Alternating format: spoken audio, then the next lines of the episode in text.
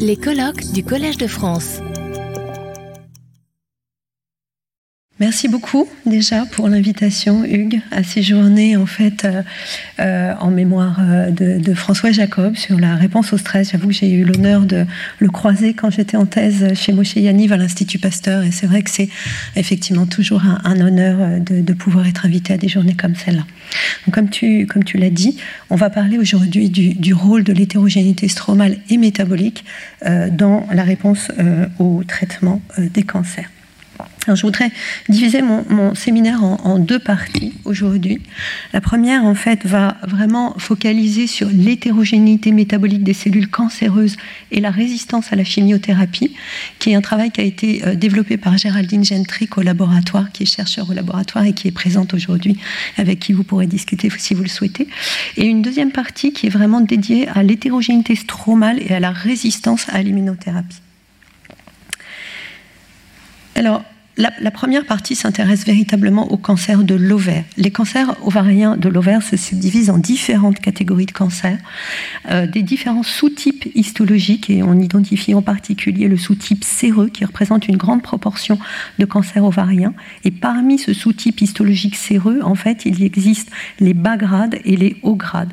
Et les, cancers ovariens de sous-type séreux de haut grade, caractérisés par un ensemble de mutations génétiques très particulières, représentent 80% euh, des cancers ovariens. Ce sont des cancers chez lesquels, en fait, heureusement qu'ils sont encore assez rares, mais dont la survie, en fait, est extrêmement faible. On peut mettre euh, en parallèle le cancer ovarien séreux de haut grade au cancer pancréatique. Juste pour donner une idée, c'est très peu connu, mais c'est vraiment des cancers qui sont extrêmement agressifs. Il y existe des thérapies euh, ciblées à l'heure actuelle, hein, comme les PARP inhibiteurs ou les thérapies anti-angiogéniques, qui ont montré une véritable amélioration euh, de l'impact sur la, survie, en particulier la survie sans progression. Mais néanmoins, il y a un effet qui reste cependant encore assez modéré. On voit par exemple que euh, les traitements anti-PARP sont plutôt extrêmement favorables aux patientes qui présentent des mutations BRCA1, BRCA2, mais finalement pas chez les patientes qui ne portent pas ces mutations. Donc, il y a un véritable challenge qui existe encore sur ces, euh, patientes. Et euh, évidemment, nous, notre but, c'est de mieux comprendre les mécanismes impliqués dans les résistances au traitement afin, évidemment, de mieux traiter ces patientes. Alors, il y a quelques années, il y a différents sous-groupes moléculaires qui ont émergé euh, dans la connaissance de ces pathologies, et notamment, en fait, comme je vous l'ai dit, des signatures génomiques qui ont permis d'évaluer ce qu'on appelle la BRCNS, le fait que les gens portent des mutations ou des méthylations des promoteurs de BRCA1. Et ça a notamment été très très bien caractérisé par l'équipe de Marc-Henri Stern à l'Institut Curie qui a établi des signatures qui permettent les signatures LST qui permettent en fait de bien caractériser chez ces patientes qui sont porteuses d'altération de, de la recombinaison homologue. Il existe aussi des signatures transcriptomiques en fait qu'on a mis en évidence euh, au laboratoire dans les cancers ovariens, ce qui en fait laissait suggérer qu'il existait deux grands types de catégories de patientes caractérisées par des signatures euh, transcriptomiques, des, des patientes qui présentaient des tumeurs plutôt mésenchymateuses et des patientes qui présentaient des tumeurs plutôt caractérisées par une signature de stress oxydant. Et donc on est parti là-dessus, on s'est dit, mais qu'est-ce qui caractérise véritablement ces, tumeurs, euh, euh, notamment ces tumeurs porteuses de ces signatures transcriptomiques spécifiques? En fait, ce qu'on a constaté, c'est qu'il y avait donc 50% des cancers ovariens de type sérodograde qui présentaient un stress oxydant chronique. Il y avait une forte augmentation en fait de euh, la quantité d'espèces réactives de l'oxygène associée à des dommages euh, oxydatifs de nature euh, diverses, ADN, lipidique et, et, carbonylation protéique. Et ce dont on s'est rendu compte, c'est que le métabolisme en fait des tumeurs chez ces patientes ici ou chez ces patientes qui présentaient ce stress oxydant chronique n'était pas le même. ces patientes-là, leur tumeur présentait en fait une respiration mitochondriale importante et le cycle de Krebs était alimenté par la glutamine et par les acides gras. Sont des patientes qu'on a appelées IOXFOS euh, au regard en fait des patientes qui présentaient une glycolyse, on va dire un peu plus classique, euh, selon les caractéristiques bien connues des, cellules tumorales, qui effectivement, euh, dont, le, dont la, la, source majoritaire de carbone est plutôt le glucose. Donc en fait, on avait vraiment une distinction entre ces patientes qui présentaient une, une, une, une signature low oxphos, glycolytique, et ces patientes caractérisées par une signature signature mitochondriale, euh, hyoxphos, est caractérisée par un niveau très fort d'espèces réactives de l'oxygène. Et en fait, avec une collaboration avec Hugues, on a mis en évidence le mécanisme moléculaire qui était impliqué. En fait, on s'est rendu compte que l'accumulation euh, d'espèces réactives de l'oxygène chez ces patientes hyoxphos favorisait l'agrégation de PML dans des corps nucléaires, ce qui activait euh, euh, le, facteur PGC1, qui est un régulateur majeur de la biogénèse mitochondriale, et ce qui favorisait également la production euh, de, ROS. Donc en fait, on avait véritablement chez ces patientes le, rôle clé de, des, espèces réactives de l'oxygène qui favorisait en fait un cycle de régulation, un cycle vicieux. Donc évidemment, on s'est demandé quel pouvait être l'impact de ces low versus high oxphos euh, dans la chimiosensibilité ou la chimiorésistance. En fait, on a réalisé des expériences donc, de patient xénographes dans lesquelles on avait mis les tumeurs humaines à l'intérieur des, souris. En fait, ce dont on s'est assez rapidement rendu compte, c'est que les tumeurs ou les souris qui portaient des tumeurs high oxphos présentaient une réponse au traitement qui était bien bien meilleure que euh, les tumeurs qui étaient considérées low oxphos, et ce indépendamment de la prolifération euh, des cellules euh, dans les low oxphos ou dans les high oxphos. Donc il y avait véritablement un effet où la, quantité en fait de euh, la, qualité oxphos était associée à une plus grande chimiosensibilité, suggérant cette augmentation forte de ROS dans ces tumeurs favorisait euh, la chimiosensibilité.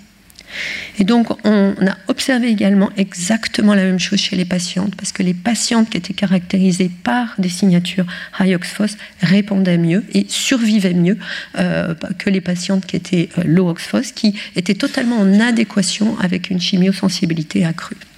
Et ça, on a mis en évidence que c'était totalement indépendant du caractère BRCA euh, des, des patients, parce que comme je vous l'ai dit tout à l'heure, si vous portez une mutation BRCA 1 ou 2, vous avez tendance chez ces patientes à mieux répondre au traitement. Il était évidemment important qu'on puisse s'assurer que cette signature était indépendante euh, de euh, la euh, signature BRCA-NS. Donc, ces, patientes porteuses de tumeurs IOXFOS sont caractérisées par une respiration mitochondriale et une accumulation d'espèces réactives de l'oxygène. Elles présentent une meilleure chimiosensibilité et une meilleure survie euh, des patients.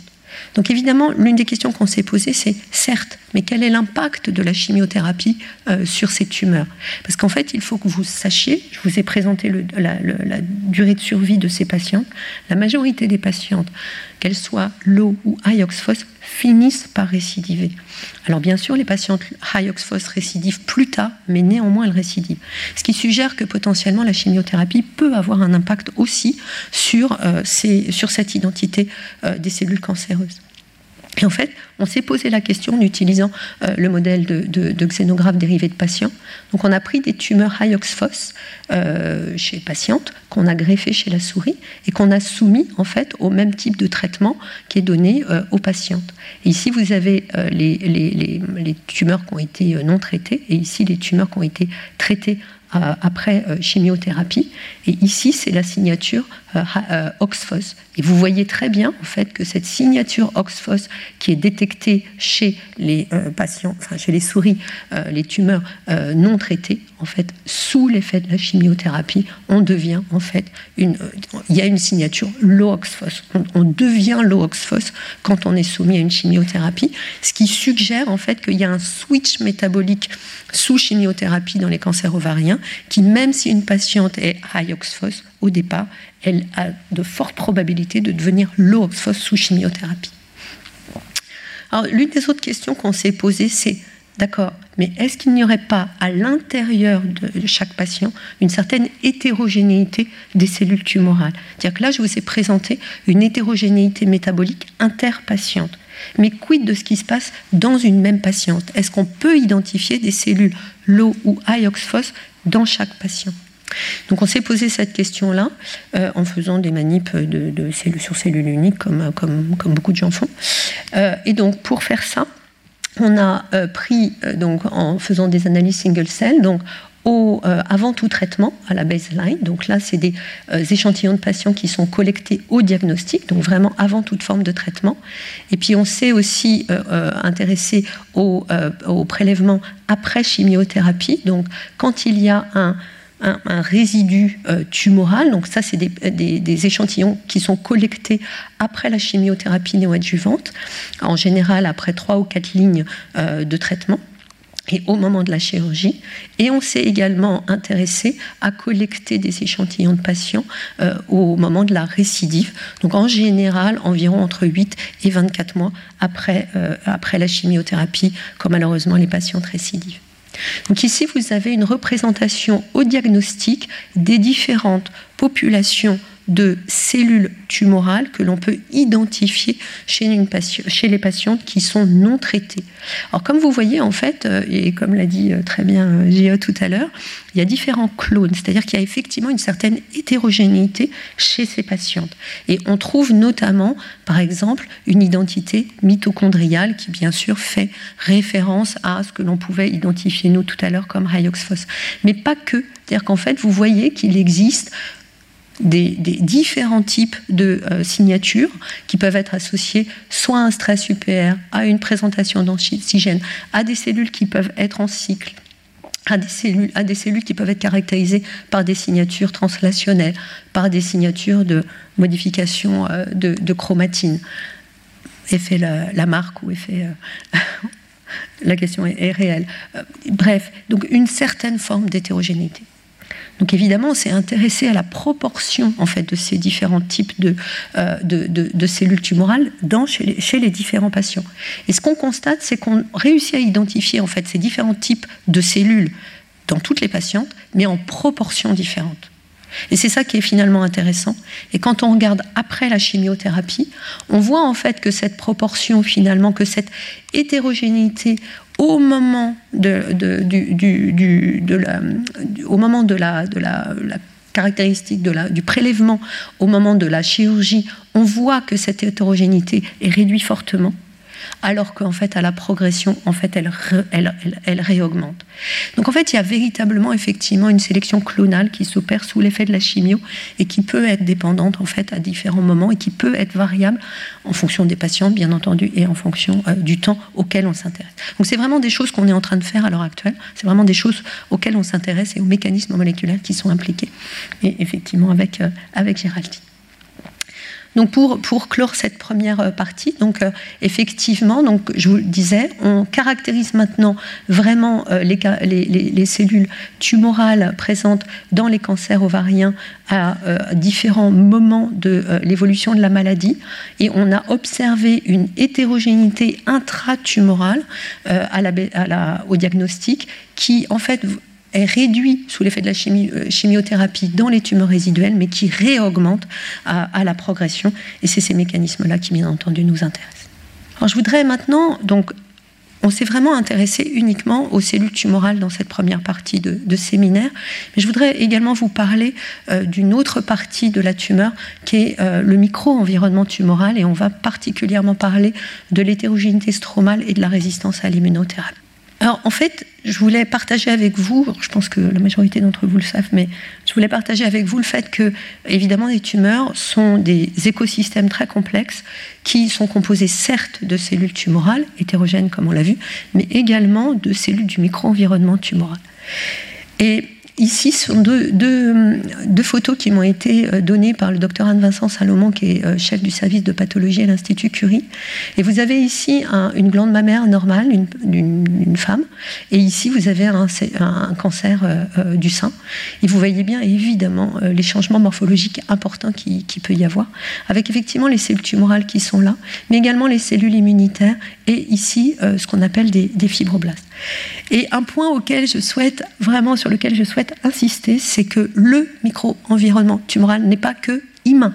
Certes, nous avons les immunothérapies qui sont effectivement un gage majeur et une avancée thérapeutique majeure ces dernières années, mais nous avons également une autre composante du micro-environnement tumoral que sont les fibroblastes, qui ne sont pour l'instant pas du tout ciblés sur le plan thérapeutique euh, et qui sont donc une arme potentielle euh, du futur.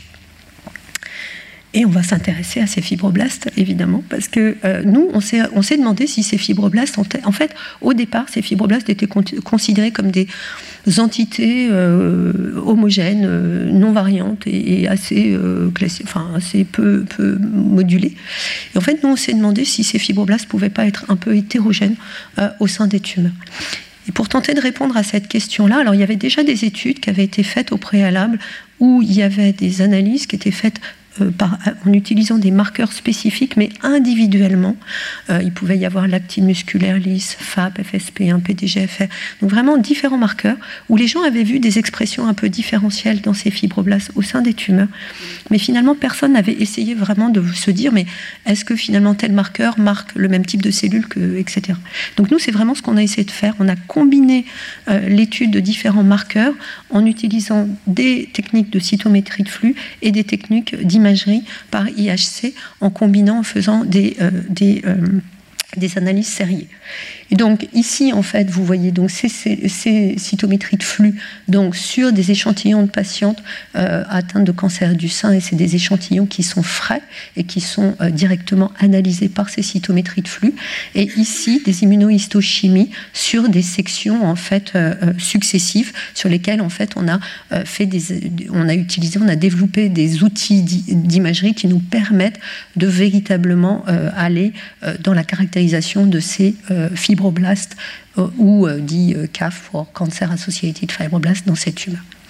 En fait, on s'est rendu compte qu'il existait quatre grandes populations de fibroblastes au sein, de ces, au sein des, tumeurs. Alors c'est vrai, là, je vous présente en fait les cancers du sein, mais c'est vrai dans les cancers ovariens, c'est vrai dans les cancers du poumon, et c'est vrai dans les cancers euh, head and neck également. Ce qui veut dire quand même qu'on a en fait, pour l'instant, une vision très parcellaire de cette hétérogénéité des fibroblastes, même si ça, commence vraiment maintenant à, rentrer euh, dans, la, connaissance euh, générale. Donc parmi ces quatre populations de fibroblastes qu'on a appelées S1, S2, S3, S4, c'est pas très original, euh, en fait, les CAF-S1 et les CAF-S4 sont strictement détectés dans les tumeurs. Ils sont caractérisés par des marqueurs différents. Les CAF-S1 présentent une forte expression de, FAP et les CAF-S4 une forte expression de l'intégrine bêta 1 les deux populations S1 et S4 sont en fait des myofibroblastes. Ils sont euh, très contractiles. Ils sont euh, donc positifs pour l'actine musculaire lisse. Les CAF S1 sont vraiment caractérisés par de la matrice extracellulaire des, processus inflammatoires. Et les CAF-S4 sont plutôt euh, des, caractéristiques, présentent des signatures qui sont proches de certains péricytes et présentent également des, euh, signatures de type OXPHOS. Ils sont très dépendants de la respiration mitochondriale, d'où l'intérêt en fait de ce que disait tout à l'heure euh, sur l'interaction entre les cellules cancéreuses et le stroma avec des mitochondries qui peuvent passer du stroma aux euh, cellules tumorales. Les CAFES2 et les CAFES3 sont certes trouvés euh, dans les tumeurs, c'est pour ça qu'on peut les, appeler euh, fibres CAF pour cancer associatif de fibroblast, mais ils sont également trouvés dans des euh, tissus sains. Ils sont SMA négatifs et le fait de les trouver dans des tissus sains nous a laissé suggérer que ça pouvait être des fibroblastes résidents qui pouvaient en fait se transformer potentiellement en CAFES1 ou en CAFES4 en présence de cellules cancéreuses en fait, ces fibroblastes ne s'accumulent pas de la même façon dans euh, les cancers, euh, notamment dans les cancers du sein. Euh, donc, les patientes qui sont en fait luminales A, donc qui présentent une expression récepteur œstrogène, progestérone, présentent essentiellement une accumulation en fait de CAFES2, c'est-à-dire des fibroblastes relativement peu activés. Mais néanmoins, on identifie des patientes en fait qui peuvent être plutôt enrichies en CAFES4 et, ou plutôt enrichies en CAFES1. Et ce qu'on a démontré dans une autre étude, c'est que les patientes ici enrichies en café sain chez, ces patientes luminales A, en fait, avaient tendance à récidiver au bout de 10 ans. C'est-à-dire qu'elles ont une plus forte proportion à récidiver à très long terme. C'est une quantité de patientes qui représente environ une dizaine de pourcents de patients, 10 à 15% de patientes, mais ces patientes en fait récidivent avec une beaucoup plus forte tendance. Elles sont caractérisées par cette accumulation de café sain. Les patientes HER2 présentent une accumulation majoritaire de euh, 4 Et en fait, les patients triple nègre, on peut les diviser en deux catégories de patientes. Patientes qui sont soit enrichies en café sain, soit enrichies en CAFES 4. Et comme je vous le disais, la stricte expression de l'actine musculaire lisse ne vous permet pas de différencier ces deux catégories de patientes. Donc ça nous a particulièrement intéressés. Donc il y a toute une interaction avec les cellules tumorales dont je ne vais pas vous parler parce qu'effectivement je n'ai pas assez de temps, mais juste pour vous dire que les cafés sains et les cafés 4 agissent ensemble au niveau des cellules tumorales pour favoriser la propagation métastatique par un mécanismes qui sont dépendants de chémokine, euh, CXL12 et de chémokine et de TGF-bêta. Par contre, on s'est aussi intéressé au rôle en fait de ces différents sous-types de fibroblastes dans l'interaction avec les cellules immunitaires. Et c'est ça dont je voulais vous parler aujourd'hui. En fait, dans ces deux sous-groupes de cancer, dans triple négatif, enrichis en café sain ou en café 4, en fait, on s'est rendu compte que la proportion de cellules immunitaires, le type de cellules immunitaires n'était pas le même. En fait, dans les patientes qui étaient enrichies, dans les patients triple nègre enrichis en café sain, en fait, on avait un environnement qu'on appelle immunosuppresseur, c'est-à-dire avec une quantité de lymphocytes euh, cytotoxiques CD8 faible, mais une plus forte quantité de lymphocytes FOXP3 positifs enrichis en euh, lymphocytes régulateurs. Alors que les, patientes enrichies en café 4 ne présentaient pas ce euh, phénotype immunosuppresseur. Donc, ce qui suggérait en fait qu'il pouvait y avoir véritablement un lien entre ces cafés sains et cet environnement immunosuppresseur, avec un rôle potentiel de ces fibroblastes dans la régulation euh, de, de cet environnement enrichi en lymphocytes régulateurs. Et en fait, on a émis l'hypothèse qu'il pouvait y avoir en fait différents mécanismes où les sains pouvaient être impliqués dans cet enrichissement en euh, lymphocytes régulateurs. Et en fait, on s'est rendu compte que ces, que ces sains agissent à chacune de ces euh, étapes. C'est-à-dire qu'il n'y a pas une étape qui est favorisée, mais les quatre. Et en fait, ces sains favorisent l'attraction donc des CD4 euh, lymphocytés euh, euh, via la sécrétion d'une chémokine qui s'appelle CXL12. Ils augmentent également leur survie bah, via également cette, cette chémokine. Les cafés sains favorisent aussi la rétention de ces lymphocytes, notamment par l'expression forte de PDL2, OX40 ligand et JAM2. Et ils favorisent également leur conversion en lymphocytes régulateurs via CD73, B7H3 et DPP4. Donc en fait, il y a véritablement une action pléiotropique de ces fibroblastes sur les cellules euh, euh, lymphocytes. Donc, compte tenu de cette action pléiotropique, on s'est dit ben, peut-être, ok, il y a quatre populations, mais finalement, ces sains, est-ce qu'eux-mêmes ne pourraient pas être hétérogènes? Et donc, pour tenter de répondre à cette question-là, on a utilisé la technique que maintenant on fait tous, c'est-à-dire le single cell. Et effectivement, on a constaté qu'il y avait une forte différence, une hétérogénéité très importante même dans ces cafés sains uniquement. Donc on a généré pour l'instant l'une des plus grandes études dérivées de patients de ces fibroblastes spécifiquement, en isolant plus de 18 000 cellules de ces, de ces, de ces 7 patients. Et en fait, on a observé vraiment une très forte hétérogénéité dans ces populations de fibroblastes qu'on a par des gènes différentiels réussi à identifier les voies de signalisation qui étaient impliquées. Et en fait, ce qu'on voit, c'est qu'on a trois clusters en fait qui sont plutôt inflammatoires et cinq clusters qui sont plutôt myofibroblastiques parmi ces fibroblastes café sain.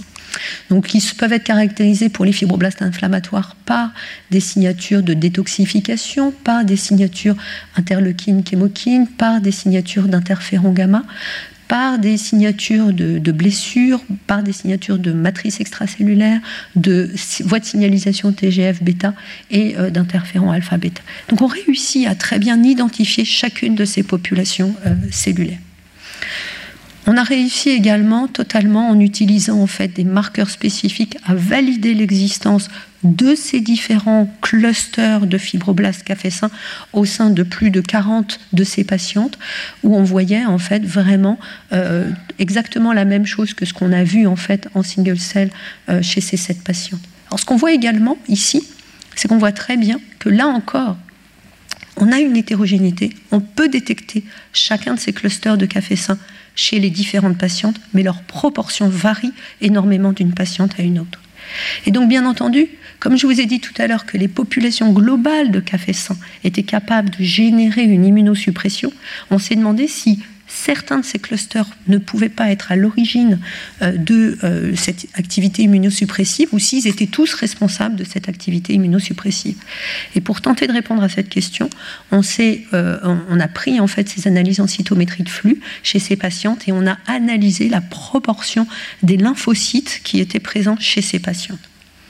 Et ce qu'on a constaté, c'est qu'effectivement, ces patientes présentent il y a des clusters spécifiques qui sont associés à euh, l'immunosuppression. Par exemple, euh, ce cluster ECM-MyCAF est vraiment anticorrélé avec ces cellules cytotoxiques hein, qui vont tuer les cellules tumorales, les CD8 et les NK alors qu'ils sont corrélés avec la quantité de CD4, CTLA4 positifs, PD1 positifs et TIGIT positifs, qui sont, comme je pense vous le savez tous, vraiment les, clés à l'heure actuelle des immune checkpoint inhibiteurs qui sont actuellement utilisés en thérapie. De la même façon, le, cluster TGF-MyCAF est vraiment anticorrélé avec les CD8, corrélé avec les CD4, euh, CTLA4 positifs, également corrélé avec les cellules myéloïdes. Et enfin, le Wound-MyCAF, le troisième cluster, est en fait également en lien avec les cellules immunitaires, alors que ce n'est pas du tout le cas pour les autres. Donc il y a véritablement un lien entre certains clusters spécifiques et l'immunosuppression. Donc comme je vous disais, il y a vraiment en fait une accumulation, une corrélation avec des CD4 qui peuvent être PD1 positifs, CTLA4 positifs ou TIGIT positifs. Donc on s'est demandé s'il pouvait y avoir un lien entre certains de ces clusters et la résistance à l'immunothérapie.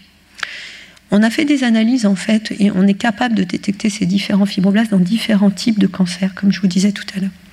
Et donc, on a tiré profit en fait de cette étude qui avait été publiée par Roger Lowe sur les patients euh, mélanométastatiques, qui avaient été des premiers patients qui avaient été traités euh, en immunothérapie, ici avec le pembrolizumab. Et ils avaient identifié 15 patients qui étaient répondeurs et 13 patients qui étaient non répondeurs dans cette, dans cette étude. Et en fait, ce qu'on constate c'est que les patients qui sont non répondeurs ici sont très enrichis en, signatures qui sont en fait caractéristiques des ECA-MyCAF, des TGF-bêta-MyCAF et des one-MyCAF. Et ça, ce n'est pas vrai pour les CD8, c'est-à-dire que la signature cytotoxique CD8 ne permet pas d'identifier ces patients. Donc c'est vrai pour euh, les OCM-MyCAF, les TGF-bêta-MyCAF et les WUN-MyCAF qui s'accumulent véritablement dans les patients non répondeurs à l'immunothérapie et pas dans les patients répondeurs.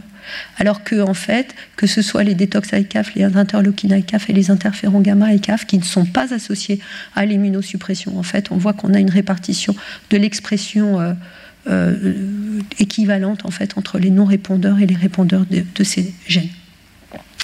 En fait, juste, on a mis exactement la même chose en évidence dans une autre cohorte de patients atteints de cancer euh, du poumon qu'on a euh, établi en collaboration avec Gérard Zalkman, où en fait on a pu observer, donc ici vous avez les patients qui répondent à l'immunothérapie et les patients qui ne répondent pas à l'immunothérapie, qui évidemment ne survivent pas, pas bien.